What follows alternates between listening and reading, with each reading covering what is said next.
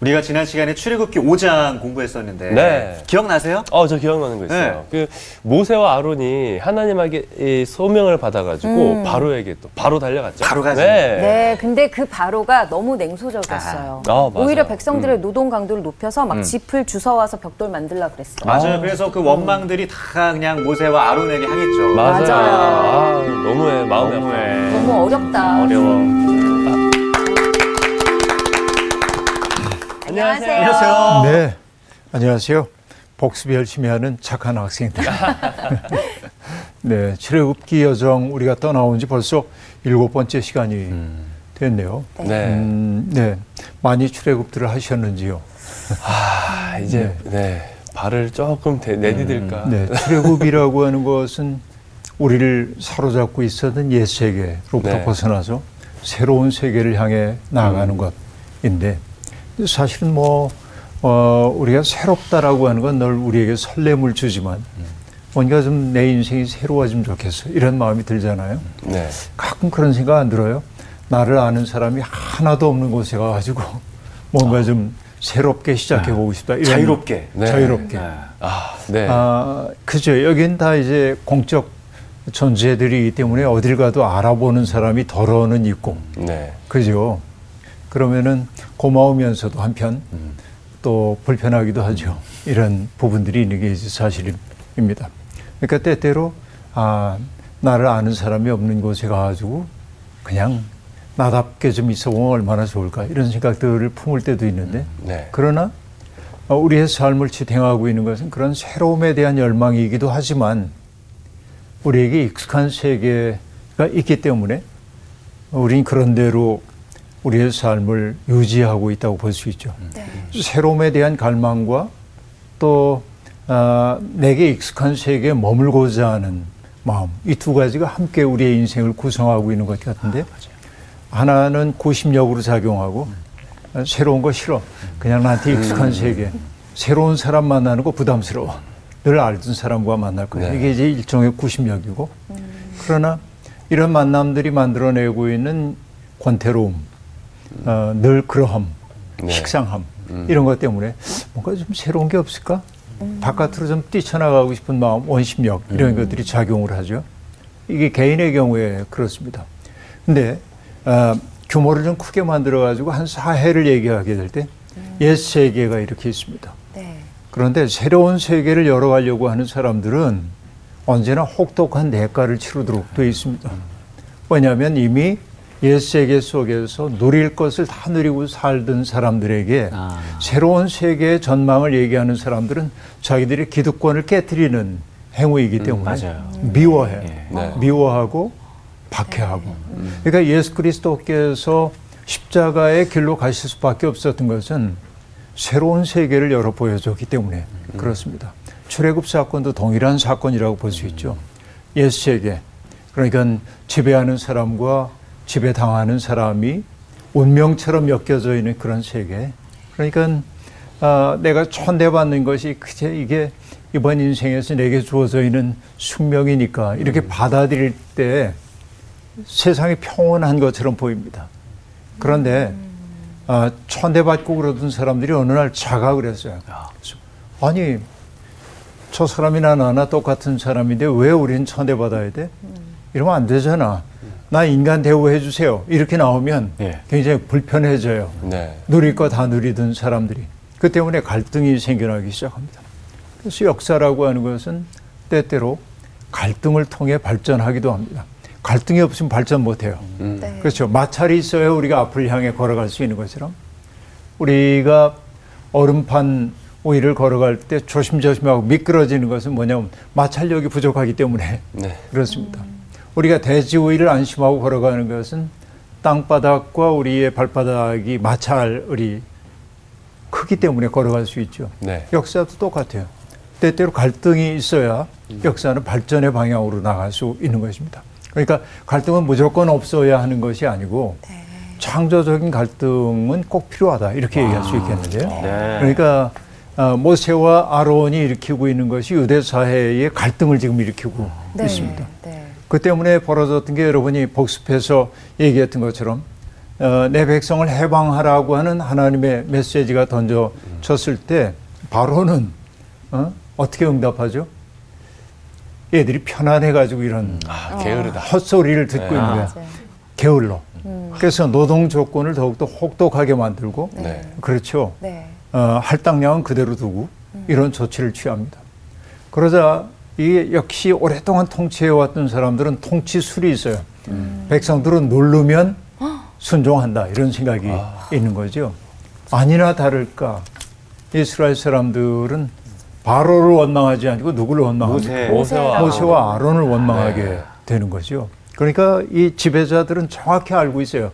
어느 지점을 눌러야 하는지 이렇게. 어, 그러자 모세는 너무 힘들어요.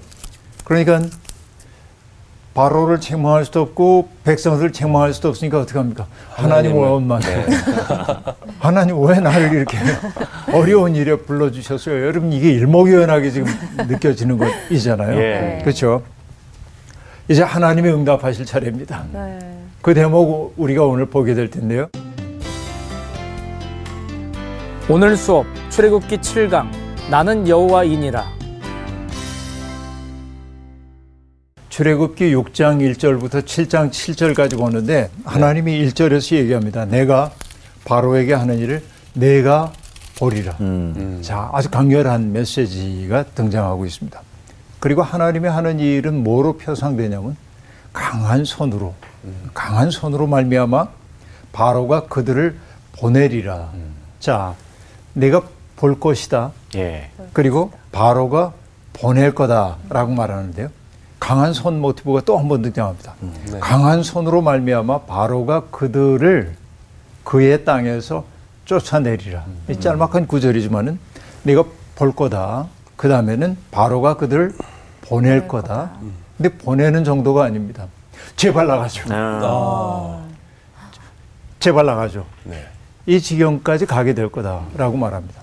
여기에서 굉장히 중요한 것이 뭐냐면 강한 손 모티브가 등장하고 있는데 이 2절부터 8절에 보면은 나는 여호와라라고 하는 말이 아주 반복되고 있음을 우리가 알 수 있습니다. 그죠? 네. 네. 2절에도 보면은 아, 나는 여호와이니라라는 말이 등장하고 6절에도 보면은 나는 여호와라 네.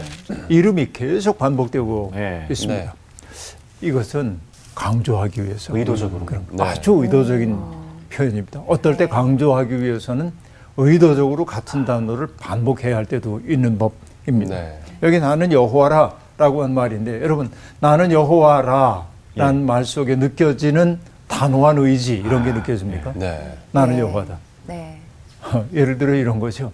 나 김기석이야. 아. 네. 네. 네.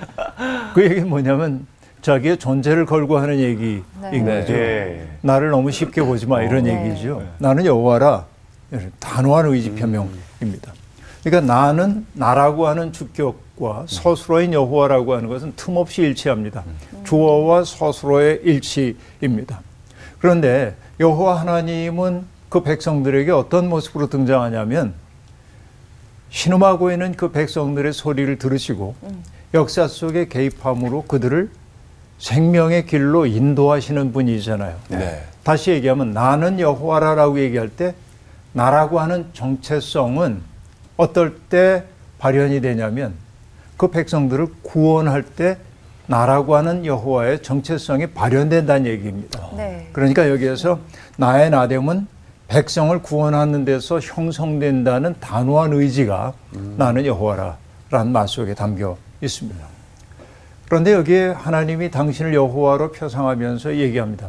이전까지는 너희의 조상이 나를 어떻게 인식했다는 겁니다.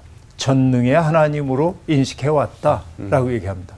전능하다 하면 어떤 게 뜻하죠? 못하실 일이 네. 없는 네. 능하신 분 네. 이런 것인데 이 전능의 하나님이라는 단어는 헬라어로 엘샤다이라고 얘기를 하는데 엘샤다이라는 말인데 그러니까 하나님은 정말 당신을 전능의 하나님으로 아, 사람들에게 소개했습니다. 하나님과 아브라함이 언약을 맺을 때 창세기 17장에도 보면 나는 전능한 하나님이라 이런 구절이 나오고요. 그리고 이삭이 야곱을 에서의 그 복수를 피해 가지고 바단 아람으로 보낼 때 격려와 축복의 말을 하면서 전능한 하나님이 너를 지켜줄 거야. 이 전능의 하나님으로 얘기를 한단 말이에요. 그런데 창세기 35장에 보면 바담 아람에서 돌아온 야곱을 축복할 때도 나는 전능한 하나님이라 이렇게 얘기하기도 합니다. 그 다음에 여러분 어, 야곱이 기근이 들어가지고서는 그 양식을 사오라고 아들들을 애굽으로 보내잖아요. 예. 근데 이, 이러저러한 일들 끝에 베냐민을 데리고 오라는 요셉의 명을 받고 베냐민을 데리러 데리고 가려고 합니다. 네. 야곱은 보내고 싶지 않아요. 그러나 가족들이 살기 위해서는 어쩔 수 없이 베냐민을 보낼 수밖에 없는데 보내고 싶지 않은데 보내야 하는 그 상황 속에서 뭐라고 얘기하냐면 전능한 하나님이 지켜주시기를 이렇게 이제 전부 전능한 하나님으로 얘기하고 있습니다. 그 다음에 어, 48장에 보면은 야곱이 요셉을 만나는 장면이 등장합니다. 야곱이 요셉을 만나가지고 과거를 회상하는 장면에서도 전능하신 하나님이 우리와 함께 했다 이렇게 얘기를 하고 있습니다. 그러니까 다 전능의 하나님입니다. 예. 그런데 이 전능의 하나님 엘샤다이의 모습은 어떻게 표상되고 있냐면 옛날에는 사람들이 이 전능의 하나님을 산 어떤 산에 있는 하나님으로 신으로 여겼어요 네. 과거에 그러니까 우리가 신의 산에서 하나님을 만난다고 할 때 그런 얘기입니다. 근데 산의 모양은 뭐 산 모양이 다 다르긴 하지만은 산이 가장 이제 우리에게 인상 깊은 건 뭐냐 겹쳐 있는 모습들이잖아요. 네. 멀리서 보면 네. 네. 높고 낮은 산들이 겹쳐 있는 것처럼 보이잖아요. 예. 네. 그래서 이제 산들이 이렇게 이제 겹쳐 있을 때 이 모양이 뭐처럼 보였냐면은 어머니의 젖가슴처럼 보여요. 아. 그러니까 이 산을 통해서 사람들이 표상하고 있는 게 뭐냐면은 우리에게 필요한 것을 공급해 주시는 분. 우리를 지키시고 지키실 뿐만 아니라 보호하시고 어머니가 하시는 일이 그런 거죠. 네. 그리고 먹을 것을 주어서 양육하시는. 음. 그러니까 이런 그 다양한 중층적인 의미가 엘샤다이라고 하는 말 속에 담겨 있는 것입니다. 하나님을 이렇게 표상을 지금 하고 있는 것이죠. 그러니까 여러분 나중에 보면은 로마 제국이 자신들을 아마존에스 신들로 자기 로마를 표상을 합니다. 근데 아마존에스 부족에 대한 신화 여러분 아시다시피 활을 잘 쏘는 네. 여성들이죠. 그런데 활을 잘 쏘기 위해 뭘 했다고 얘기해요?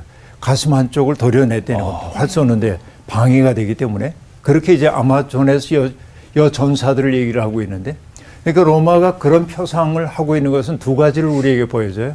하나는 까불면 죽어요. 활. 네.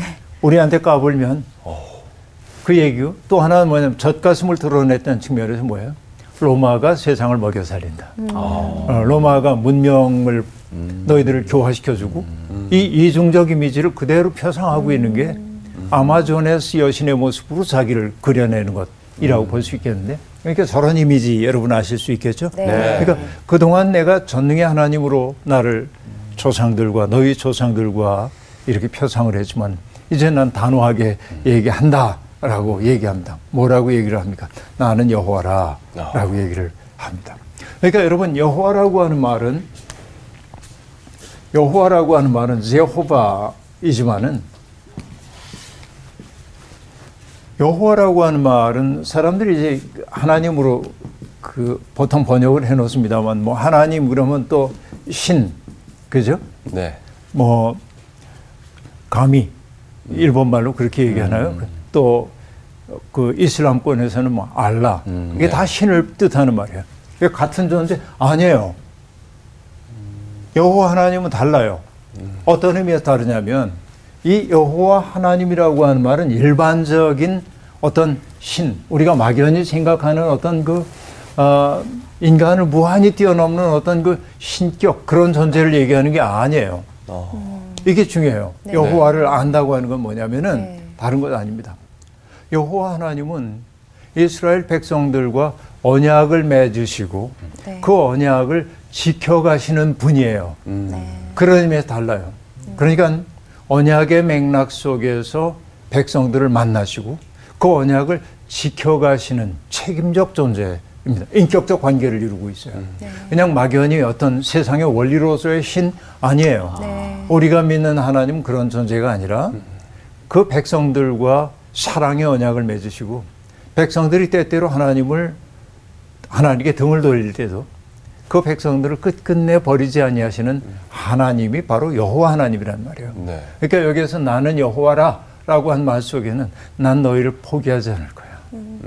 네? 내가 이렇게 대단한 존재야 놀랬지 그 얘기 아니에요. 예. 어, 내가 어떤 경우에도 너희 책임질 거야.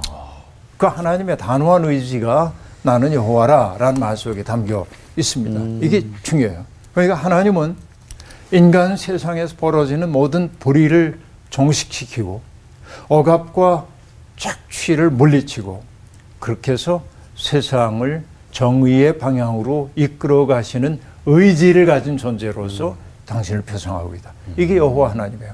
그러니까 막연히 우리가 믿는 하나님이 뭐 다른 종교들이 얘기하는 어떤 신격 뭐 이- 이런 존재와 유사하지 아니요. 성경이 얘기하는 여호와는 분명히 다르다.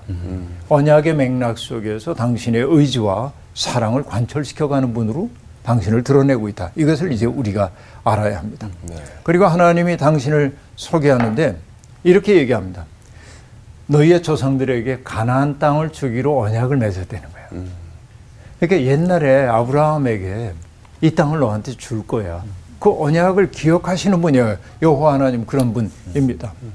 그러니까 여기 또 4절에 그렇게 얘기하고 있고 애굽 사람이 종으로 삼은 이스라엘 자손의 신음 소리를 내가 듣고 나의 언약을 기억하노라라고 얘기를 합니다. 네. 그러니까 언약을 맺었고 그 언약을 기억하시고 음. 그렇기 때문에 언약을 지키셔야죠. 자, 언약을 맺고 네.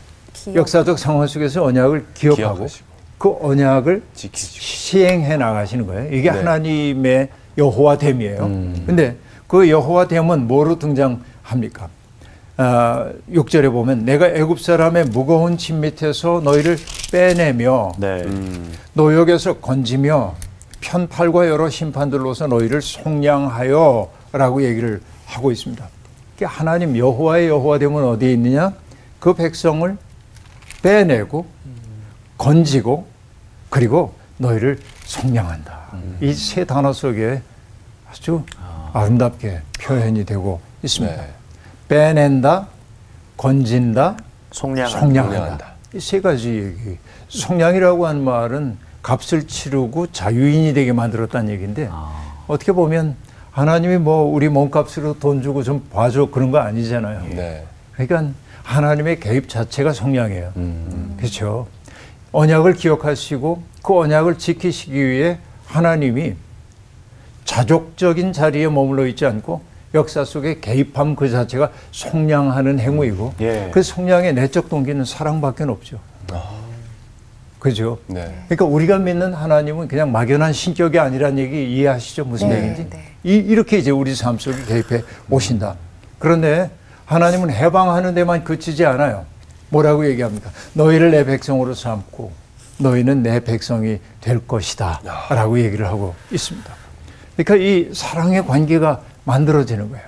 하나님에 대한 그런 압도적인 경험을 하고 나면은 이제는 과거의 그런 경험으로 그치는 게 아니라 과거에 그러하셨기 때문에 오늘도 내일도 하나님이 나와 동행하신다는 사실을 알게 되고 그러니까 그 하나님에게 나를 맡길 수 있게 되죠. 그게 뭡니까? 그분을 우리 하나님으로 삼고 우리는 그의 백성이 되는 것이죠. 네. 이게 이제 아름답게 표상이 되고 있습니다. 결국은 그때 그 언약 속에 있을 때 사람들은 하나님을 누구로 인식하냐면 해방자. 모든 묶어 있는 결박들을 풀어내는 분으로 표상을 한단 말이죠.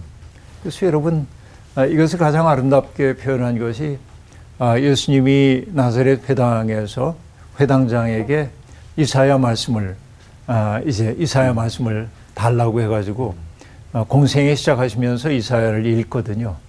아, 주께서 나를 보내셨다고 얘기를 하고 그러고 뭐라고 얘기하냐면 가난한 자에게 복음을 그렇죠? 포로된 자에게 자유 를 그 다음에 억눌린 사람에게 해방을 그렇죠? 아, 눌린 자에게 아, 눈먼 자에게 눈뜨물 이렇게 얘기해요. 그래서 어떤 분은 그걸 이렇게 얘기하더군요. 기억하기 좋으라고. 가포 눈물 가포는 누려서 가난한 자에게 복음을 아. 보로된 자에게 어? 눈먼 자에게 자에게 억누린 자에게. 가포 눈물 가포는 눈. 그러니까 저 얘기는 전부 뭐예요? 우리를 규제하고 우리를 부자유하게 만들고 우리를 힘들게 만드는 것들로부터 우리를 풀어주시는 하나님 해방자. 그러니까 여기 출애굽기에서 우리가 배우게 되는 하나님은 이런 분이란 말이에요. 오늘도 우리가 살다 보면 나를 괴롭히고 억누르고 나답게 살지 못하게 하는 것들이 있잖아요. 네. 어, 때때로 과거에 대한 과거의 기억에 대한 부끄러움이라든지 두려움이라든지 이런 것들입니다. 하나님이 하시는 일은 뭐예요? 그 부끄러움으로부터 나를 풀어주고 두려움으로부터 풀어주시고 그래서 내가 자유롭게 하나님의 백성답게 살도록 해주는 거죠. 그러니까 그것을 느끼게 해줄 거라고 얘기하고 있고 그 다음에 거기에 그치지 않고 너희의 조상들에게 주기로 한 땅으로 인도하여서 너희를 나의 기업으로 삼게 할 거다라고 한 말입니다. 자, 이것이 이제 8절까지 계속되는 이야기인데요. 그런데 여러분, 눈 밝은 사람들이 볼 수 있는 게 하나 있는데, 아, 그 어떤 얘기냐면은 2절에, 6장 2절에 보면 나는 여호와이니라 예. 이렇게 얘기했잖아요. 네. 근데 8절에도 보면은 끝에 나는 여호와라 하셨다 하라라고 얘기하죠. 예. 네. 네. 네. 나는 여호와라라는 말이 2절과 8절에서 액자처럼 액자 구조를 형성하고 있어요. 예언자들의 말투를 우리가 알고 있는데요. 네. 여호와께서 말씀하시기를 시온 뭐 여호와께서 애굽에 대하여 말씀하시기를 이러저러하게 이는 여호와의 말씀이니라. 자 여호와께서 말씀하셨다 내용 나오고 이는 여호와의 말씀이니라. 액자 구조란 말이에요. 네. 그 구조가 여기도 그대로 등장해요. 오. 하나님의 강력한 의지가 천명되고 있음을 알 수 있습니다. 그런데 9절 모세가 이와 같이 이스라엘 자손에게 전하나 그들의 마음의 상함과 가혹한 노역으로 말미암아 모세의 말을 듣지 아니하였다 이렇게 네. 얘기하고 안 있습니다. 들렸군요. 그러니까 여러분 아, 인간이 어떤 존재인지를 여실히 보여주는 장면인데 네. 우리는 이 얘기 들으면서 어, 정말 하나님 어, 놀라우신 분이셔 이러잖아요. 네. 그런데 너무 힘든 상황 속에 있는 사람들한테 안 들려 예. 이런 소리가. 그냥 당장 뭐냐 먼 미래의 꿈, 자유인의 꿈 아니 당장 이 고역으로부터 날 좀 풀어줘. 예. 그러니까 여전히 원망 속에 삶이 있는 사람들에게는 비전이 먹혀 들어가지 않음을 볼 수 있습니다. 그 때문에 현실의 어려움은 사람들에게 창조적인 삶에 대한 의지를 앗아갈 때도 있습니다. 그러니까 우리가 정말 어려움을 겪고 있는 사람들을 보면은 자리에서 일어나라고 하나님이 그대를 사랑해 이런 얘기 하지 말고 네. 그가 일어설 수 있도록 그의 곁이 되어주고 일어설 수 있도록 힘을 낼 수 있도록 아무 소리도 하지 말고 밥 한 끼 먹여주고 어? 외로운 사람에게 다가가지고서는 그의 친구가 되어주고 그래서 그가 비전을 바라볼 수 있는 토대를 만들어주는 일이 필요하다는 게 이 구절의 말씀을 통해 우리가 배워야 할 대목이기도 합니다. 그렇죠? 예. 그 다음 대목 볼 텐데요. 10절부터 13절 여호와께서 모세에게 말씀하여 이르시되 들어가서 애굽 왕 바로에게 말하여 이스라엘 자손을 그 땅에서 내보내게 하라. 모세가 여호와 앞에 아뢰어 이르되 이스라엘 자손도 내 말을 듣지 아니하였거든 바로가 어찌 들으리이까 나는 입이 둔한 자니이다. 여호와께서 모세와 아론에게 말씀하사 그들로 이스라엘 자손과 애굽 왕 바로에게 명령을 전하고 이스라엘 자손을 애굽 땅에서 인도하여 내게 하시니라. 네, 여호와께서 모세에게 다시금 말씀을 하십니다. 아, 들어가서 애굽왕 바로를 만나라는 거예요. 아, 그리고 네. 내 백성을 이 땅에서 내보내라고 하는 메시지를 거듭 전하라고 얘기합니다. 하나님도 참 포기할 줄 모르는 네. 그렇죠. 우리가 이 대목을 보면서 느껴야 하는 게 뭐냐? 역사의 변화라고 하는 거 그리 쉽게 오지 않는다. 음. 우리가 요구한다고 바로 이루어진다고 한다면 인생 참 쉽죠. 예. 네. 인생 쉬워요. 근데 우리는 자꾸만 이제 어, 해도 안 되는 거 이렇게 절망할 때가 있습니다. 근데 하나님은 계속 하려는 거예요. 가서 요구하려는 것입니다. 그렇죠. 이 꺾이지 않는 마음이 중요하다라는 얘기예요. 끈질긴 마음. 음? 그러니까 내 마음 속에 있는 절망을 다스리면서 이 희망을 향해 고개를 드는 것. 내 마음 속에 돋아나고 있는 누군가의 표현대로 얘기하면 내 마음 속에서 돋아나고 있는 절망의 싹들을 잘라내고. 즉 희망을 향하여 고개를 드는 것 끈질기게. 왜냐하면 그것은 마땅히 가야 할 길이기 때문에. 그러니까 기독교인들의 삶이라고 하는 것은 할 수 있기 때문에 하는 삶이 아니라 해야 하기 때문에 어떤 일을 해야 할 때도 있는 법입니다. 이것이 부활을 믿는다고 하는 삶의 의미입니다. 가능성을 타진해보고 계산이 딱 셈법이 끝났기 때문에 하는 것 아닙니다. 때때로 모모해 보이는 일을 하는 거예요. 왜냐하면 나는 실패할 줄 몰라도 나를 통해 일하시는 하나님은 실패하지 않으셔. 이걸 믿는 거죠. 예. 이게 이제 부활의 삶이고. 그래서 우리는 끈덕진 믿음을 가져야 하는데 하나님이 지금 그러셔요. 모세에게 가서 이- 내 자손을 이 땅에서 내보내게 하라. 모세가 얘기합니다. 아니 이스라엘 백성들은 내 말을 듣지 않는데 어? 바로가 내 말을 어떻게 듣겠어요? 저는 그를 설득할 능력이 없습니다. 나는 입이 입술이 둔한 자입니다. 하고 얘기를 하고 있습니다. 뭐 그러니까 권력자 앞에서 하나님의 말씀을 설득력 있게 할 수 있는 능력도 내게 없고 그렇다고 해가지고 말로써 바로를 압도할 수 있는 기계가 내게 있는 것도 아니고 그러니까 모세의 이말 속엔 할만 하신 사람을 보내세요. 난 아니에요. 이런 뜻이 그 속에 담겨 있습니다. 근데 이게 하나님은 계속해서 뭐라고 얘기를 하고 있는 거냐면 모세에게 가서 내 말을 전하라는 거예요. 예. 그러니까 가감하지 말고 그 말을 이루어가는 건 나지 내가 아니라는 거예요. 그렇죠. 그러니까 전해야 돼요. 여러분 하나님의 말씀을 선포하는 이들이 이제 목사들은 하나님의 말씀의 선포자로 부름을 받았는데 사실은 하나님의 말씀을 가감 없이 선포를 해야 합니다. 네. 그런데 어느 순간 목사들이 타협하기 시작하는 거예요. 음. 우리 교회 회중 가운데 유력자인 정훈 씨가 있어. 예를 들어서 우리 자의 유력자입니다. 내가 이렇게 얘기하면 저 유력자가 속상해하지 않을까? 나에 대한 불쾌한, 불쾌한 느낌을 갖지 않을까? 그러면은 정훈 씨의 비위를 상하지 않도록 하기 위해서 말씀을 바꿔요. 이건 뭐냐면 말씀에 대한 왜곡이죠. 예. 그렇죠. 근데 이런 일이 일상적으로 벌어져요. 실제로. 그게 가장 비극적인 일이라고 볼 수 있습니다. 여러분, 아, 에드워드 사이드라고 하는 팔레스타인 출신의 학자가 있습니다. 이분은 오리엔탈리즘이라는 책으로 꽤 유명한 분입니다만은 지식인의 표상이라고 하는 책을 썼는데 여러분 지식인은 뭐예요? 많이 아는 사람이 지식인 같지만은 그가 얘기하는 지식인은 뭐 사르트르가 얘기했던 지식인 개념하고 비슷합니다만은 어떤 정보를 많이 아는 전문가를 얘기하는 게 아닙니다. 물론 알아야 합니다. 그런데 그는 연구실에만 머물러 있지 않고 현실에서 세상을 아름답게 바꾸기 위해 책임적으로 발언하고 참여하는 사람을 지식인이라고 얘기하고 있는데 에드워드 사이드가 지식인의 표상이란 말에서 지식인이 만약에 자기의 회중들을 생각하면서 자기들의 말을 바꾼다고 한다면 그는 더 이상 지식인이 아니다. 이렇게 얘기를 하는데 이거 그냥 설교자에게도 똑같이 적용할 수 있는 말입니다.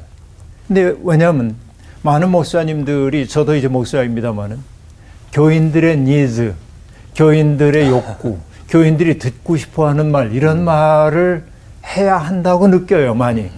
왜? 교인들이 일상 속에서 얼마나 힘든데, 교회 오면 위로받아야 되고, 격려받아야 되고. 맞아요. 그런 부분도 있습니다. 그러나 우리가 하나님 앞에 서는 까닭은 늘, 어이구, 잘했어. 어? 얼마나 힘들어. 이것만이 아니라 우리가 정신 똑바로 차리도록 인간답게 살도록 하기 위한 메시지도 던져줘야 해요. 그 메시지는 불편할 수 있습니다. 네. 불편한 메시지를 우리들이 싫어하는 순간 우리는 편식증에 걸려 있는 아이처럼 영양실조 속에 들어갈 수밖에 없습니다. 언제나 내 귀에 달콤한 말만 듣다 보면 우리의 영혼은 하나님으로부터 그리스도로부터 멀어질 수밖에 없어요. 그러니까 이게 참 중요하다고 볼 수 있겠는데요. 그러니까 정말 어, 권력자 앞에서 하나님의 말씀을 전해봐야 무슨 소용이 있습니까? 라는 모세에게 네가 하는 일이 아니다 말이지. 너 가서 말만 전해. 전해라. 그 얘기입니다. 낙심하지 말고 말만 전하라고 얘기를 합니다. 이게 오늘 반복되고 있는 이야기임을 알 수 있습니다. 이 똑같은 얘기가 오늘 이 본문인 6장의 28절에서 30절에도 똑같은 얘기가 반복되고 있음을 볼 수 있습니다. 그 다음에 우리가 이제 봐야 하는 대목이 뭐냐면은 어, 14절부터 나오는 이야기인데요. 14절부터 나오는 얘기인데 여기는 이제 어, 모세와 아론의 족보에 대한 이야기가 오, 등장하고 네. 네. 있습니다. 예, 예. 그러니까 모세와 아론의 조상들 얘기가 등장하는데 네. 아, 바로와 맞서야 하는 레위 지파 출신의 두 형제의 족보를 추적하고 있습니다. 그럼 우리는 야곱의 열두 아들들의 그 히스토리, 네. 그 역사를 쭉 얘기 다 해야잖아요. 네. 근데 여긴 아주 간략하게 얘기합니다. 누구 얘기만 하고 있냐면은 아 그 루벤 의 네. 아들 얘기하고 있고 14절에 15절에는 시몬의 아들. 얘기를 하고 있고 16절에 레위의 아들들 얘기하고 있는데 예. 네. 그다음부터는 레위의 아들들 가문에 대한 이야기만 나오고 나머지는 등장을 안 합니다. 어. 그렇죠? 네. 이걸 보면 뭘 우리가 알 수 있냐면 아 출애굽 공동체에서 레위 가문이 어마어마하게 중요한 역할을 감당했구나. 아, 그걸 우리가 쉽지 않, 어렵지 않게 알 수가 있습니다. 네. 그러니까 레위의 족보들이 쭉 이렇게 등장하고 있는데 레위의 족보 가운데 아므람과 요게벳 사이에 태어난 아론과 모세의 이야기가 20절에 등장하죠. 그래서 예. 네, 네. 20절에 보면 비로소 모세의 아버지 성함이 나옵니다. 아므람. 아무람. 그렇죠? 네, 네. 그리고 요게벳은 엄마. 엄마. 그분들의 이름이 여기에 이제 등장하는 거예요. 족보 속에서 어, 처음 등장하게 됩니다. 그러니까 아, 쭉 거슬러서 이렇게 보자면 뭐 아브라함, 이삭, 야곱 그리고 레위로 가고 레위 가문의 족보가 이어지고 있습니다. 그러니까 이 족보 이야기에서 중요한 것은 아론 쪽이지 모세 쪽은 아닙니다. 또 레위 가문 중에서도 네. 이게 중요합니다. 나중에 보면 모세의 후손들이 어떻게 됐는지는 잘 등장하지 않습니다. 모세의 아들들이. 그러나 아론의 아들들은 대를 이어 제사장직을 이어갑니다. 그러니까 어떻게 보면 출애굽의 영웅은 모세라고 생각하지만은 보이지 않는 영웅은 아론입니다. 이게 이 족보 속에 그대로 이제 여기에 등장하고 있음을 알 수 있습니다. 그러면 여러분 이 족보 이야기를 우리가 다 읽지는 않습니다만은 네. 족보를 열고 한 까닭은 뭘까요? 사실이니까 이렇게 얘기할 수도 있습니다. 그러나 네. 이스라엘을 구원하시려고 하는 하나님의 의지가 지금 당장 생긴 게 아니라 뿌리 깊다. 옛날부터 하나님은 이런 족보를 통해서 면면히 그들의 삶 속에 개입해 오셨고 오늘 하나님의 의지가 어떻게 도드라지게 드러나는지를 보여주기 위해서 이렇게 딱 드러나고 있는 겁니다. 네. 하나님의 의지를 드러내는 거예요. 그리고 아까도 얘기한 대로 모세가 중심 인물로 등장하지 않는 까닭은 뭐 때문이냐면 출애굽의 주인공은 모세가 아니라 해방의 주도권은 온전히 하나님에게만 있고 네.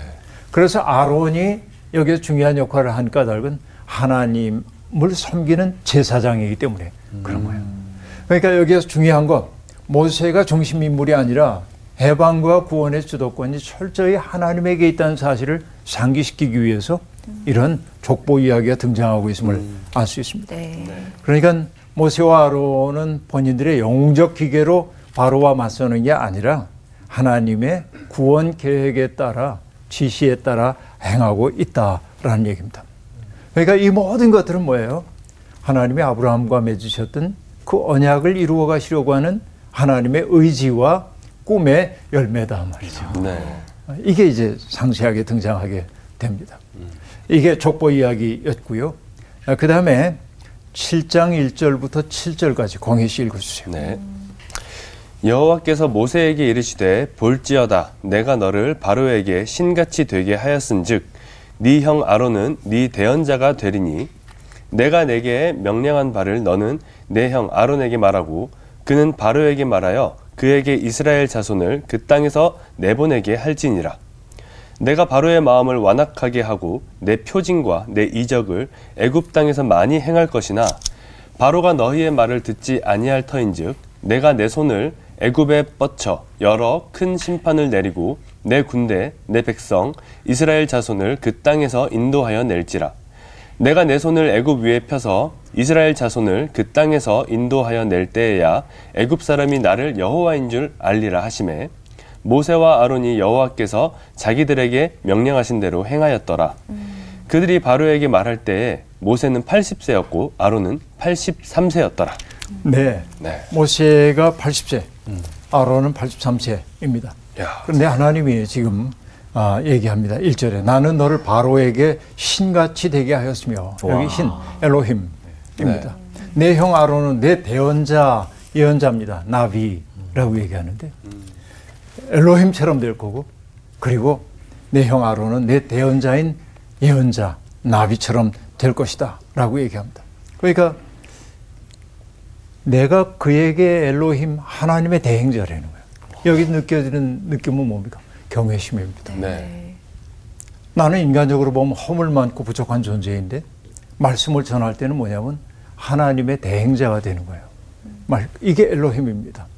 그리고 여기 말씀 전하는 자인 아론은 예언자입니다. 대행해서 말하는 사람이란 말이죠. 이게 중요해요. 그러니까 하나님의 말씀이 어떻게 흘러가냐면 하나님이 모세에게 말씀을 주면 모세는 아론에게 전하고 아론은 바로에게 전합니다. 메시지는 동일합니다. 내 백성 이스라엘을 그 땅에서 내보내라 라고 하는 말입니다. 그러나 하나님은 아십니다. 바로가 마음이 얼마나 굳어질는지를 잘 알고 계시기 때문에 예. 그렇죠. 바로의 마음을 완악하게 할 것임을 얘기하고 있고 그러니까 말씀의 선포라고 하는 것은 사람들이 순하게 받아들이는 좋은 환경 속에서 하는 게 아님을 보여주고 있어요. 적대적인 청중을 상대해야 하는 게 말씀의 운명입니다.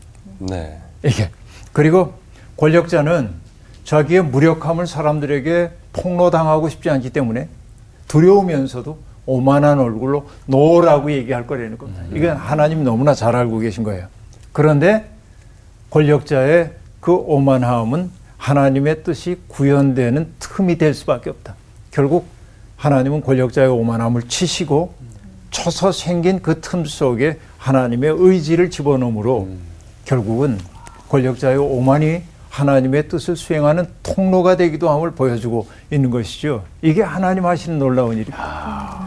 그 땅에서 표적과 이적을 많이 행할 거라고 얘기하고 있고 그래서 그런 심판을 통해 내 군대, 내 백성 이스라엘 자손을 그 땅에서 인도하여 낼지라라고 얘기를 하고 있습니다. 아, 하나님의 강력한 구원 의지가 여기에 드러나고 있음을 볼 수 있습니다. 근데 여기서 우리가 주의해야 되는 게 뭐냐면 나의 백성이란 말은 오케이. 근데 뭐라고 얘기합니까? 나의 군대. 네. 이스라엘 나의 군대라고 지금 얘기를 하고 있습니다. 예. 네. 어떤 의미일까요? 하나님의 백성은 하나님의 뜻을 수행하는 군대라는 얘기입니다. 전사들입니다. 워리어, 에? 뭐 전사들이란 말이에요. 일제시대의 큰 스승이었던 김교순 선생님의 글을 읽다 보면 하나님의 비상소집에 응하라 이란 그 구절이 등장합니다. 뭐라고 얘기하냐면 예수님의 교훈을 자아의 주파나를 튕겨가며 적당히 할인하여 믿으려는 사람들이 있는데 그들은 차라리 믿지 않는 거나 마찬가지다. 하나님의 말씀이 내게 어떻게 이익이 될까, 해가 될까 이런 거 주판을 튕기는 사람들은 이미 믿음의 사람 아니다. 우리가 주님 앞에 나오는 까닭은 단순히 성현의 좋은 말씀 들으러 오는 것도 아니고 안전을 바라기 위해 오는 것도 아니고 중용의 진실을 얻기 위해 그러니까 내 인생 편하게 하기 위해 오는 게 아니고 오로지 하나님만을 바라보고 천국을 얻기 위해 소유를 다 팔고 근친도 미워하며 자기 욕심의 지체 일부를 베어버릴 각오를 가진 사람만이 비상소집에 응한다. 하나님의 군대가 되는 거에 장엄함을 그렇게 얘기하고 있습니다. 결국 그런 일이 있은 다음에야 비로소 애굽 사람들도 하나님을 하나님으로 인식하게 될 거라고 얘기합니다. 자, 얘기 다 마무리하면서 모세와 아론이 여호와께서 자기들에게 명하신 대로 행하였더라. 두려움을 무릅쓰고 주님의 명령을 그대로 수행함으로 하나님의 역사가 이루어짐을 볼 수 있습니다. 장엄하죠. 네. 어, 하나님의 일은 이렇게 유장하게 어, 어떤 방해물이 있더라도 때때로 지체되는 것 같아도 반드시 이루어짐을 오늘 출애굽기는 우리에게 보여주고 있습니다. 오늘 수업 마칠게요. 감사합니다. 왜 이렇게 강조를 할 수밖에 없는지가 이 장에서 나타나니까 네, 뜨거워지네요. 네. 저도 막 계속 그 얼마나 두렵고 떨리는 마음 그런 마음으로 이 말씀을 들었을까 그런 생각 계속했어요. 네. 그 경외감. 음. 네. 저는 이 대목에서 하나님이 우리의 인생에 개입하시는 이유 왜? 사랑하니까. 아, 사랑하니까 개입하시고 허물 많은 인생을 바꾸시고 이스라엘 백성들도 이렇게 개입하셔서 역사하시고 사랑하니까. 네, 저희는 그러면 이제 하나님의 전사가 돼서 어. 네, 말씀으로 이제 딱 무장하고 네. 네, 나아가야 되겠다라는 생각을 했습니다. 네, 다짐하시죠. 네. 음, 네. 전사의 삶을 살죠 뭐 그럼. 좋습니다. 네. 워리어. 네. 네. 아. 이번 주 퀴즈입니다. 바울은 자신을 이방인의 사도, 이 사람을 할례자의 사도라고 했습니다. 이 사람은 누구인가요? 1번 베드로, 2번 바나바, 3번 디모데. 정답을 아시는 분은 CBS 성서학당 홈페이지나 카카오톡 채널을 이용하시면 됩니다. 선정되신 분들에게는 대한성서공회에서 발행한 성경, 성경 통독을 위한 최고의 자습서 성경 2.0, 성서학당 선생님들의 저서 중 하나를 드립니다.